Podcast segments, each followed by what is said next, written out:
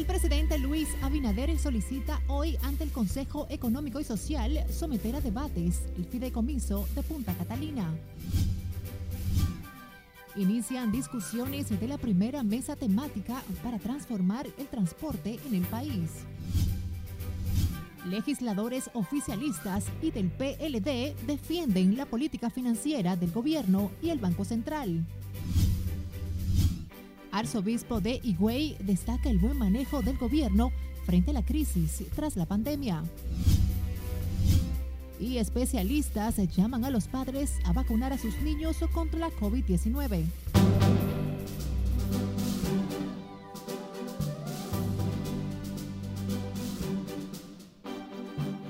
Muy buenas tardes, feliz viernes antesala del fin de semana. Gracias por acompañarnos. Iniciamos la primera emisión de Noticias RNN. Graciela Acevedo les acompaña. Iniciamos esta emisión de noticias con el ministro administrativo de la presidencia, José Ignacio Paliza, quien aseguró que se enviará al Consejo Económico y Social la propuesta del fideicomiso de Punta Catalina para el inicio de su discusión en ese organismo. Conectamos con Laura Lamar, que nos tiene más detalles en directo. Buenas tardes, Lauri. Adelante. Gracias, buenas tardes. El ministro Paliza aseguró que con esto el presidente Abinader busca que se generen amplios debates y consensos para hacer lo más transparente posible la administración de Punta Catalina. Para tratar este tema, para enriquecerlo y para fortalecerlo. Explicó que el documento de propuesta para ser enviado al Consejo Económico y Social fue firmado ayer por el mandatario. Hemos estado a la expectativa de que Punta Catalina pueda tener el más amplia, la más amplia nivel de descubrimiento y de, y de investigación vida y por haber. Se le ha pedido formalmente ayer a la Cámara de Cuentas. El gobierno dominicano ha contratado y ya ha ido recibiendo una auditoría técnica. El funcionario también rechazó que ese órgano de consulta no cuente con los mecanismos apropiados para discutir el tema como se ha cuestionado. Además es un espacio eh, con una naturaleza tripartita, donde están presentes el gobierno, los empresarios y las áreas sociales de la sociedad dominicana. Hay una representación interesante eh, y con mucha experiencia en materia de, conversar, de consultar, de preguntar, de indagar y de, de generar niveles de consensos importantes. Paliza indicó también que se le pidió al Senado de la República discutir el fideicomiso dentro de sus reglamentaciones internas. Esta semana el presidente Luis Abinader aseguró que ningún patrimonio público será privatizado mientras esté en el gobierno, al insistir que los bienes de Punta Catalina seguirán en poder del Estado. De mi parte es todo retorno al estudio. Gracias por estos detalles, Lauri Lamar. Y sobre este tema, el presidente de la Fundación Justicia y Transparencia, Trajano Vidal Potentini, dijo hoy que el Consejo Económico y Social es un buen escenario para que el gobierno corrija los errores cometidos en estructura con el contrato del fideicomiso de Punta Catalina. En ese sentido, Potentini entiende que esta termoeléctrica es un bien público que el gobierno debe cuidar. Lo que invita a la democracia es esa, esas opiniones, porque no es solamente el fideicomiso de Punta Catalina, hay una cantidad apreciable de fideicomiso y entonces yo creo que una discusión alrededor del tema eh, resulta positivo. Por eso también tenemos que saludar y estamos prestos para participar y dar seguimiento de ejercer en lo que han sido nuestros planteamientos. Trajano Vidal Potentini dijo que como parte de la sociedad civil es justo reconocer que el presidente tomó una muy buena decisión al detener el fideicomiso en el Congreso para someterlo a los debates del Consejo Económico y Social. Precisamente seguimos hablando del Consejo Económico y Social. Desarrolló este viernes la primera reunión para iniciar los debates sobre la reforma del sector transporte, donde adelantó el cronograma de trabajo que seguirá en las próximas reuniones. Tenemos en directo a nuestro compañero Miguel de la Rosa con todos los detalles. Buenas tardes, Miguel. Cuéntanos. Saludos, muy buenas tardes. Efectivamente, la primera reunión sobre las reformas del sector transporte contó con la asistencia de representantes de todos los sectores de la vida nacional. Esos carros van a salir de circulación en el servicio de transporte público.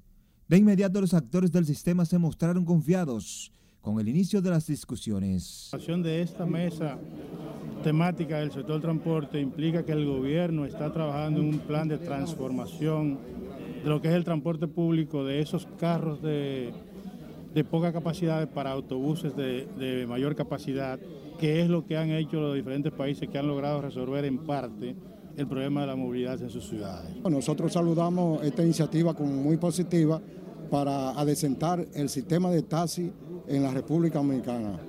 Y esperamos que eh, rinda su fruto eh, en beneficio de la población. El director de la Oficina Metropolitana de Servicios de Autobuses saludó las iniciativas que buscan fortalecer el sector transporte en el país. Desde el gobierno estamos convencidos de que el transporte en la República Dominicana tiene que eh, tener estos cambios tan necesarios. La transformación del sistema de transporte entra a partir de ahora en una de las mesas del Consejo Económico y Social que buscan soluciones para ese sector. El Consejo Económico y Social convocó para el próximo viernes 18 de este mes el segundo encuentro sobre este tema. Esta es toda la información por el momento. Ahora retorno contigo al estudio. Miguel de la Rosa, gracias por los pormenores. En otra información, legisladores oficialistas y del PLD defendieron la estabilidad macroeconómica y la efectividad política monetaria del Banco Central. Nelson Mateo con más. Habría que preguntarle si eso es lo que él piensa, si a él le maquillaban números también. Entonces, si a él también le maquillaban números, él debe ser muy cuidadoso. La diputada Soraya Suárez criticó al expresidente Fernández por sus cuestionamientos a las cifras económicas reveladas por el Banco Central. Es tan confiable que los organismos internacionales están diciendo que nosotros hemos sabido manejar muy bien el sistema bancario, eh, la crisis por la que estamos pasando, una economía creciente y que se reafirma. Y no solo lo decimos nosotros, lo dice el en el exterior. El congresista del Partido de la Liberación Dominicana, Víctor Suárez, también reaccionó sorprendido por la posición de Fernández. Dijo que es injusto no reconocer la exitosa estabilidad económica del país. Tanto Balaguer, Leonel, Danilo, el mismo eh, Luis Abinader le ha confiado el tema económico, el Banco Central a, a Valdés Albizu y podemos tener diferencias en algún momento, pero un hombre que ha llevado bien la economía. De su lado, el diputado Gustavo Lara afirmó que en esta gestión de Luis Abinader, la transparencia es un eje fundamental que también se expresa en las buenas proyecciones financieras. Es contraria a la opinión de los organismos internacionales que han reconocido el manejo de la crisis, eh, la confianza que tienen en el desempeño económico del país y obviamente por eso todas las facilidades en financiamientos, en facilidades de pago para entonces poder impulsar el desarrollo y la salida de la crisis de nuestro país. Los congresistas y funcionarios dejaron claro que el buen clima de inversión y el crecimiento económico en medio de la pandemia desmienten claramente los cuestionamientos del expresidente de la República, Leonel Fernández. Nelson Mateo, RNN. Una noticia muy positiva. El presidente Luis Abinader entregará 7.500 tareas el próximo domingo a los 228 productores agrícolas de Tamayo y comunidades cercanas que desde hace 11 meses se refugiaron en un campamento para reclamar su derecho a la tierra. La entrega de los títulos se realizará a las 3 de la tarde en el Politécnico de Neiva, informó hoy el agrónomo Manuel Pérez, vocero de los campesinos. Pérez dijo que tras 25 reuniones con el equipo de funcionarios del Gabinete Agropecuario del Gobierno, se firmó un acuerdo mediado por el defensor del pueblo Pablo Ulloa las acciones de esa reunión están contenidas en el acuerdo firmado entre los productores y el gabinete agropecuario hace cinco meses. Otra información, la Policía Nacional apresó en la comunidad Villa Fundación en San Cristóbal a un hombre que mató a una madre de una adolescente con quien mantenía una relación sentimental en un hecho registrado en Bávaro. El detenido es Alberto Medina, de 25 años, acusado de ultimar a Geraldina Germán, de nacionalidad haitiana. La Policía Nacional en el proceso investigativo ha podido establecer que este hecho tuvo su origen a que la señora Geraldina, eh, de nacionalidad haitiana, se oponía a que este señor mantuviera una relación sentimental con su hija de 15 eh, años de edad. El vocero de la policía precisó que el detenido será sometido a la acción en las próximas horas para que se le conozca medidas de coerción. Recuerde que en Noticias RNN queremos ser su voz. Envíenos sus denuncias a través de nuestro WhatsApp 849-268-5705. Por supuesto, búsquenos en las redes sociales con el usuario arroba noticias RNN para que siempre se mantenga informado. Y si desea escucharnos, también puede hacerlo a través de plataformas de audios, Spotify, Apple Podcasts y Google Podcasts. Vamos a la pausa, pero al volver, el COE mantiene varias provincias en alerta por las lluvias. y a cuántos apresó la DNCD por cargamento de 242 paquetes de cocaína. Les contamos al volver. Siga con Noticias RNN Primera Emisión.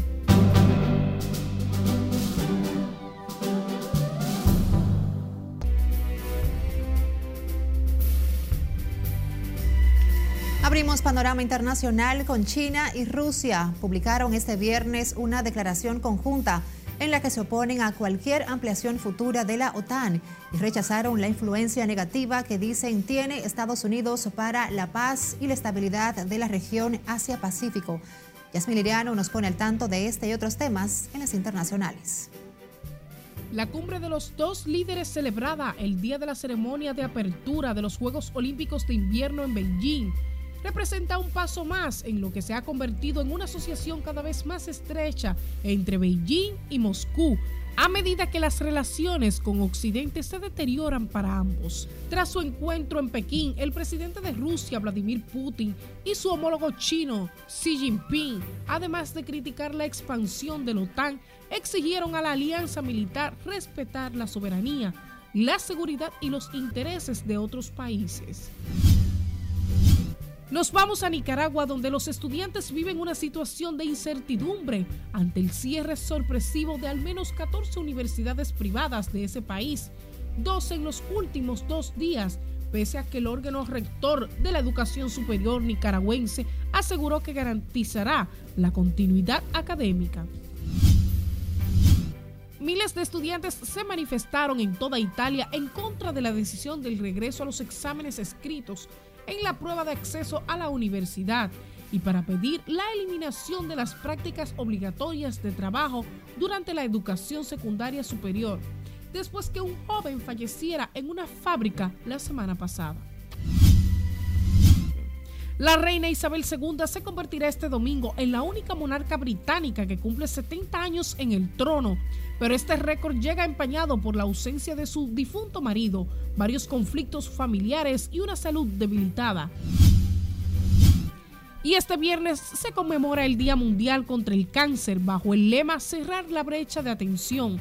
La Organización Panamericana de la Salud se une a esta campaña para llamar a todos, de manera colectiva e individual, a comprometerse a fortalecer las acciones destinadas a mejorar el acceso a una atención de calidad, incluido el tamizaje, la detención temprana, el tratamiento y los cuidados paliativos. En las internacionales, Yasmín Liriano. Volviendo al plano local, ante los constantes aumentos de los precios del petróleo que afectan la economía del país, el obispo de la diócesis de Higüey, Jesús Castro Marte, llamó este viernes a la población a tener paciencia asegurando que es una situación mundial que ningún estadista puede controlar. Al oficiar una misa encabezada este viernes por el presidente Luis Abinader por los siete años del PRM, el sacerdote también destacó el manejo del gobierno a la crisis por la pandemia. Scarlett Guichardo tiene los detalles. No cedan ante la tentación de las riquezas. El representante de la Iglesia Católica también llamó a funcionarios a actuar con transparencia, equidad y humildad y no dejarse cegar por el poder. Hay que entender que hay situaciones mundiales a las que ningún estadista puede dar respuesta a través de un decreto. ¿Por qué? Porque no podemos controlar el precio del petróleo y otras realidades. Por eso hay necesidades fundamentales que hay que tener paciencia y hay que esperar. Pero no deben olvidar la necesidad de elevar plegaria a Dios para pedir que le conceda sabiduría. Mientras que el presidente del PRM, José Ignacio Paliza, invitó a los dirigentes del partido a impulsar los cambios que necesita el país. Hoy tenemos un gran compromiso, un gran reto como organización. El país nos ha dado una gran oportunidad de acometer las transformaciones y los cambios que con mucha pasión, con mucha verticalidad y firmeza viene desarrollando el presidente Luis Abinader. La Eucaristía fue celebrada en la iglesia Nuestra Señora de las Mercedes, en la zona colonial. Acompañaron al mandatario la vicepresidenta Raquel Peña, el presidente del PRM, otros funcionarios del gobierno y dirigentes del partido oficialista. Es Carelet Guillardo, RNN. Comerciantes de mercados de la capital aseguraron hoy que se mantienen abastecidos con una gran variedad de productos de primera necesidad, algunos con precios que se mantienen estables. Vanessa Valdés tiene el reporte. Los comerciantes de los mercados, como el ubicado en la feria ganadera, saludaron las acciones que está implementando el gobierno con las importaciones de algunos productos. Realmente ahora eh, lo que se trata, los productos de la primera necesidad se han mantenido. Prácticamente todos, todos los comerciantes hemos podido conseguir los productos un poco asequibles. Aunque los precios han variado, pero no mantiene de, trata de mantener los precios. El gobierno haber permitido la importación de cerdo, eso ha permitido que los precios se mantengan. O sea, el pueblo debe agradecerle al gobierno que está permitiendo la importación de cerdo. Hay abastecimiento de todos los productos de la canasta básica, hasta ahora no hay escasez. Aseguraron que los precios de algunos víveres han disminuido, como es el caso del plátano, la yautía, los guineos verdes, entre otros. Hasta ahora están apareciendo los productos, realmente la... Bueno, tú sabes, hay dos tipos de cebolla, por lo menos de la roja, o tres tipos. Que está la criolla, que es aquella, y esta importada. Esta se está desapareciendo un poco, pero ya está llegando la producción de la, de la, de la criolla. Ahí yo hay de todo, yo hay mucho. Hay papa, hay cebolla, hay muy, hay de todo, hay de todo. La semana pasada, el presidente de la República, Luis Abinader, reconoció que la inflación global ha afectado los precios de los productos de la canasta básica de alimentos en el país y afirmó que desde que el gobierno trabajan para mitigar esos efectos. Vanessa Valdés, RNN. Cambiando de contexto, la Dirección Nacional de Control de Drogas y el Ministerio Público detuvieron este viernes a cinco hombres presuntamente vinculados al alijo de 242 paquetes de cocaína, incautado el pasado 30 de enero en el puerto multimodal Caucedo. Se trata de Juan Carlos Valreza, Ricardo Zacarías Segura, Fanny Alexander Pérez, Scarly de la Rosa y Luis Manuel Sánchez, quienes están en poder del Ministerio Público para conocerles medidas de coerción en las próximas horas. La detención de los imputados se produjo en el municipio de Boca Chica, próximo a la entrada del puerto. La DNCD había incautado en el interior de un contenedor un total de 12 bultos con 242 paquetes escondidos debajo de una carga de cacao, cuyo destino final era Francia. Hablemos del coronavirus y es que el Ministerio de Salud Pública notificó hoy cuatro nuevas defunciones y 1.101 nuevos casos por la enfermedad. A través de su boletín número 687, la entidad indicó que la positividad diaria es de 17.73%, mientras la letalidad se mantiene actualmente en 0.77%. En tanto, la ocupación hospitalaria se encuentra en 13%, con 313 camas ocupadas, de 2.373 disponibles.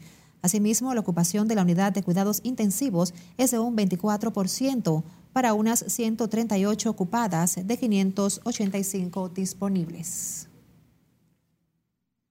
A propósito, los ingresos por COVID-19 siguen experimentando una disminución considerable en el Hospital Francisco Moscoso Puello. Así lo confirmó su director, el doctor Emanuel Silverio, quien hizo un llamado a la ciudadanía a que siga cumpliendo con los protocolos sanitarios para lograr que el coronavirus siga su descenso en el país y gracias a Dios la curva ha descendido. Están bajando los pacientes. o sea, ¿y los ingresos han disminuido? Sí, han disminuido los ingresos. Día a día están disminuyendo y nosotros continuamos orientando, dándole orientación preventiva, que usen por favor la mascarilla, el lavado de las manos y que vengan a vacunarse, que todavía está nuestra unidad de vacuna aquí en nuestro hospital. Este viernes en el Hospital Francisco Moscoso Puello, el área de vacunación contra el COVID-19 estaba en completa calma, sin las acostumbradas largas filas de personas en busca de la inoculación contra el coronavirus. Y sepa que entre madres, padres y tutores persiste la duda y temor a los efectos que podría tener el fármaco anti-COVID en menores mientras los médicos llaman a la población a inocular a sus pequeños para evitar gravedad en caso de congestionarse con el virus. Y como nos cuenta Margaret Ramírez, a partir del 14 de febrero iniciará una campaña en las escuelas públicas y privadas. Pero me da un poquito de miedo.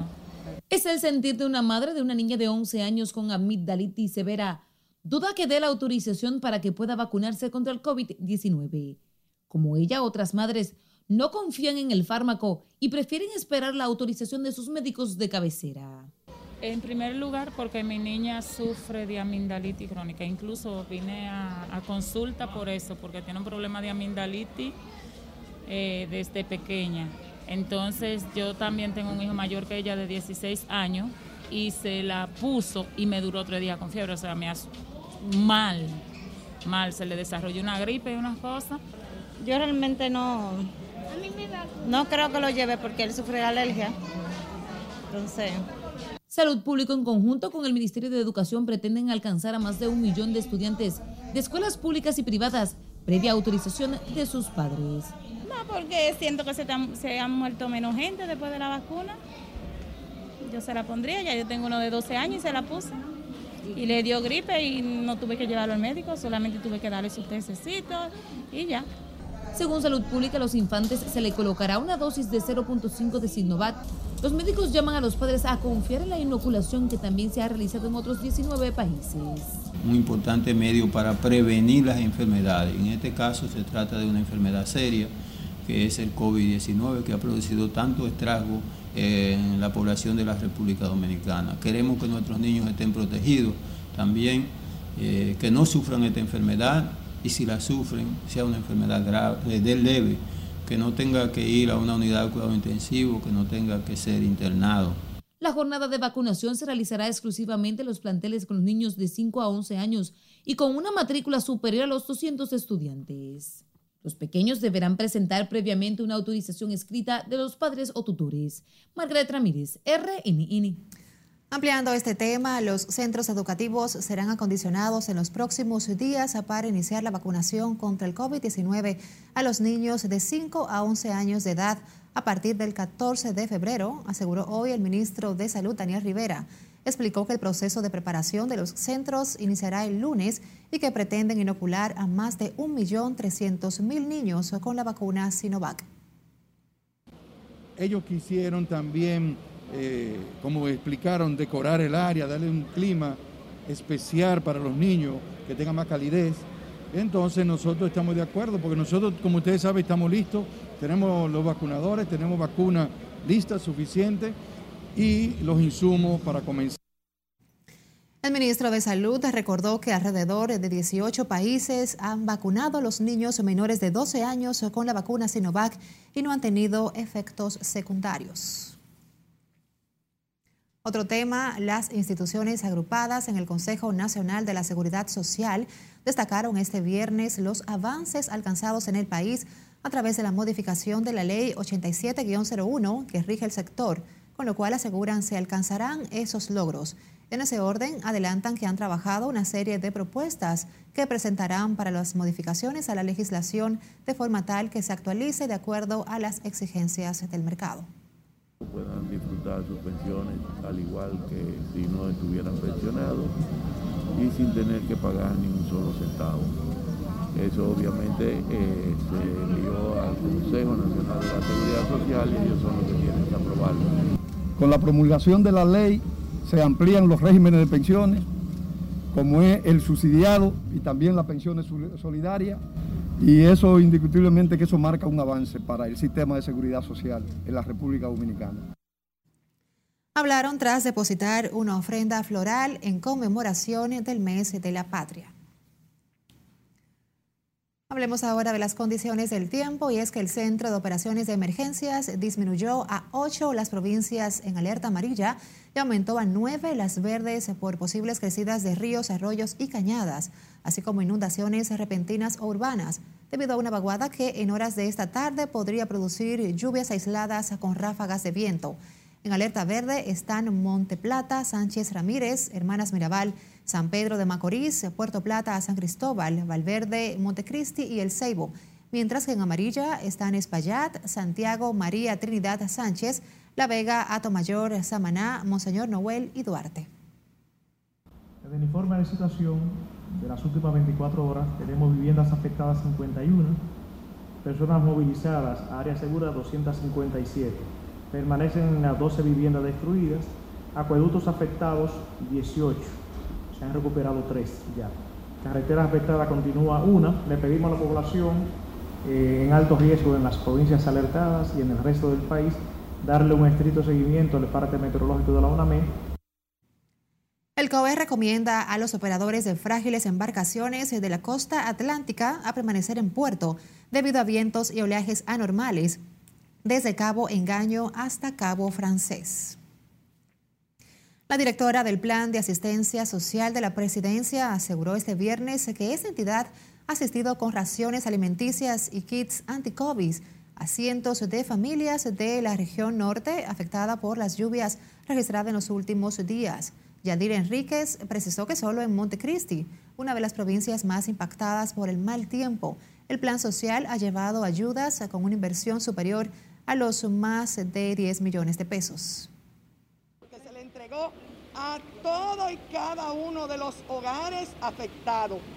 Se llevaron colchonetas, se llevó agua, se llevaron mosquiteros y se llevó COVID. Eso es el protocolo que se utiliza eh, cuando hay este tipo de, de. La funcionaria indicó además que junto a otras instituciones realizan un levantamiento para determinar la magnitud de daños materiales y reponer sus enseres a las familias afectadas. De acuerdo a un reporte del COE, más de 250 familias de la zona norte perdieron sus ajuares producto de los torrenciales aguaceros. En Santiago, el subdirector nacional de la Defensa Civil, Francisco Arias, alertó a la población que deben estar atentos ante posibles derrumbes en zonas vulnerables debido a los aguaceros que se registran en el norte del país. Arias señaló que en Moca unas 60 viviendas se inundaron con los recientes aguaceros. Estamos exhortando a todas las familias que están en zonas vulnerables de la provincia de Santiago que deben estar vigilantes y atentos a las lluvias que están cayendo ante posibles deslizamientos de tierra que se puedan provocar. Esto además debe estar preparado ante cualquier inundaciones repentina que pueda eh, ocurrir en su zona. El subdirector de la Defensa Civil recordó que los suelos están saturados y los pronósticos indican que las lluvias seguirán este fin de semana. Seguimos en Santiago, donde la avería de una tubería causó daños a algunas tiendas que se encuentran en la plaza comercial Colinas Mall, luego de que se desprendiera parte de su plafón. Un video enviado a esta redacción muestra el derrame de agua que provocó que las los comerciantes activaran su plan de contingencia, mientras el equipo de mantenimiento informó que trabajan para corregir la avería.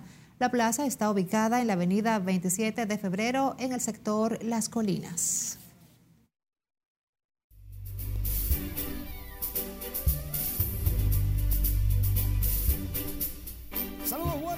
Iniciamos la entrada deportiva, lógicamente haciendo un resumen de lo que pasó en el último partido de la Serie del Caribe, Santo Domingo 2022, versión número 64.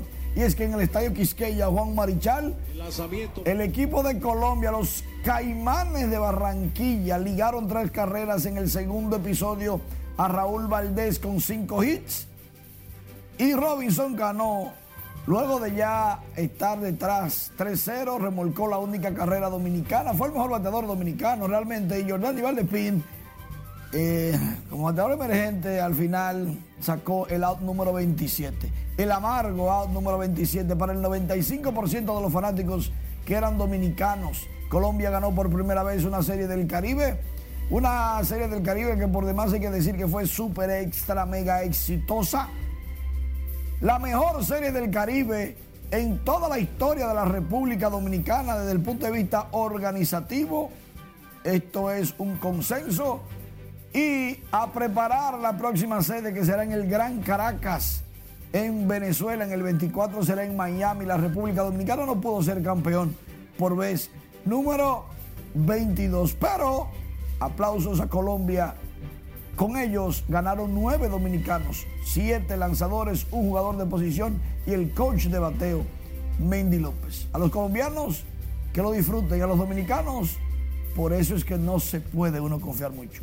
Todo rival siempre es de cuidado. Y Colombia fue grande, fue gigante. Regreso contigo. Gracias Manuel por esas puntualizaciones tan importantes. Tú como siempre tan actualizado y qué bueno recibimos esas, esas informaciones de tu mano, de buena fuente. A ustedes las gracias por acompañarnos. Nos despedimos. Feliz tarde.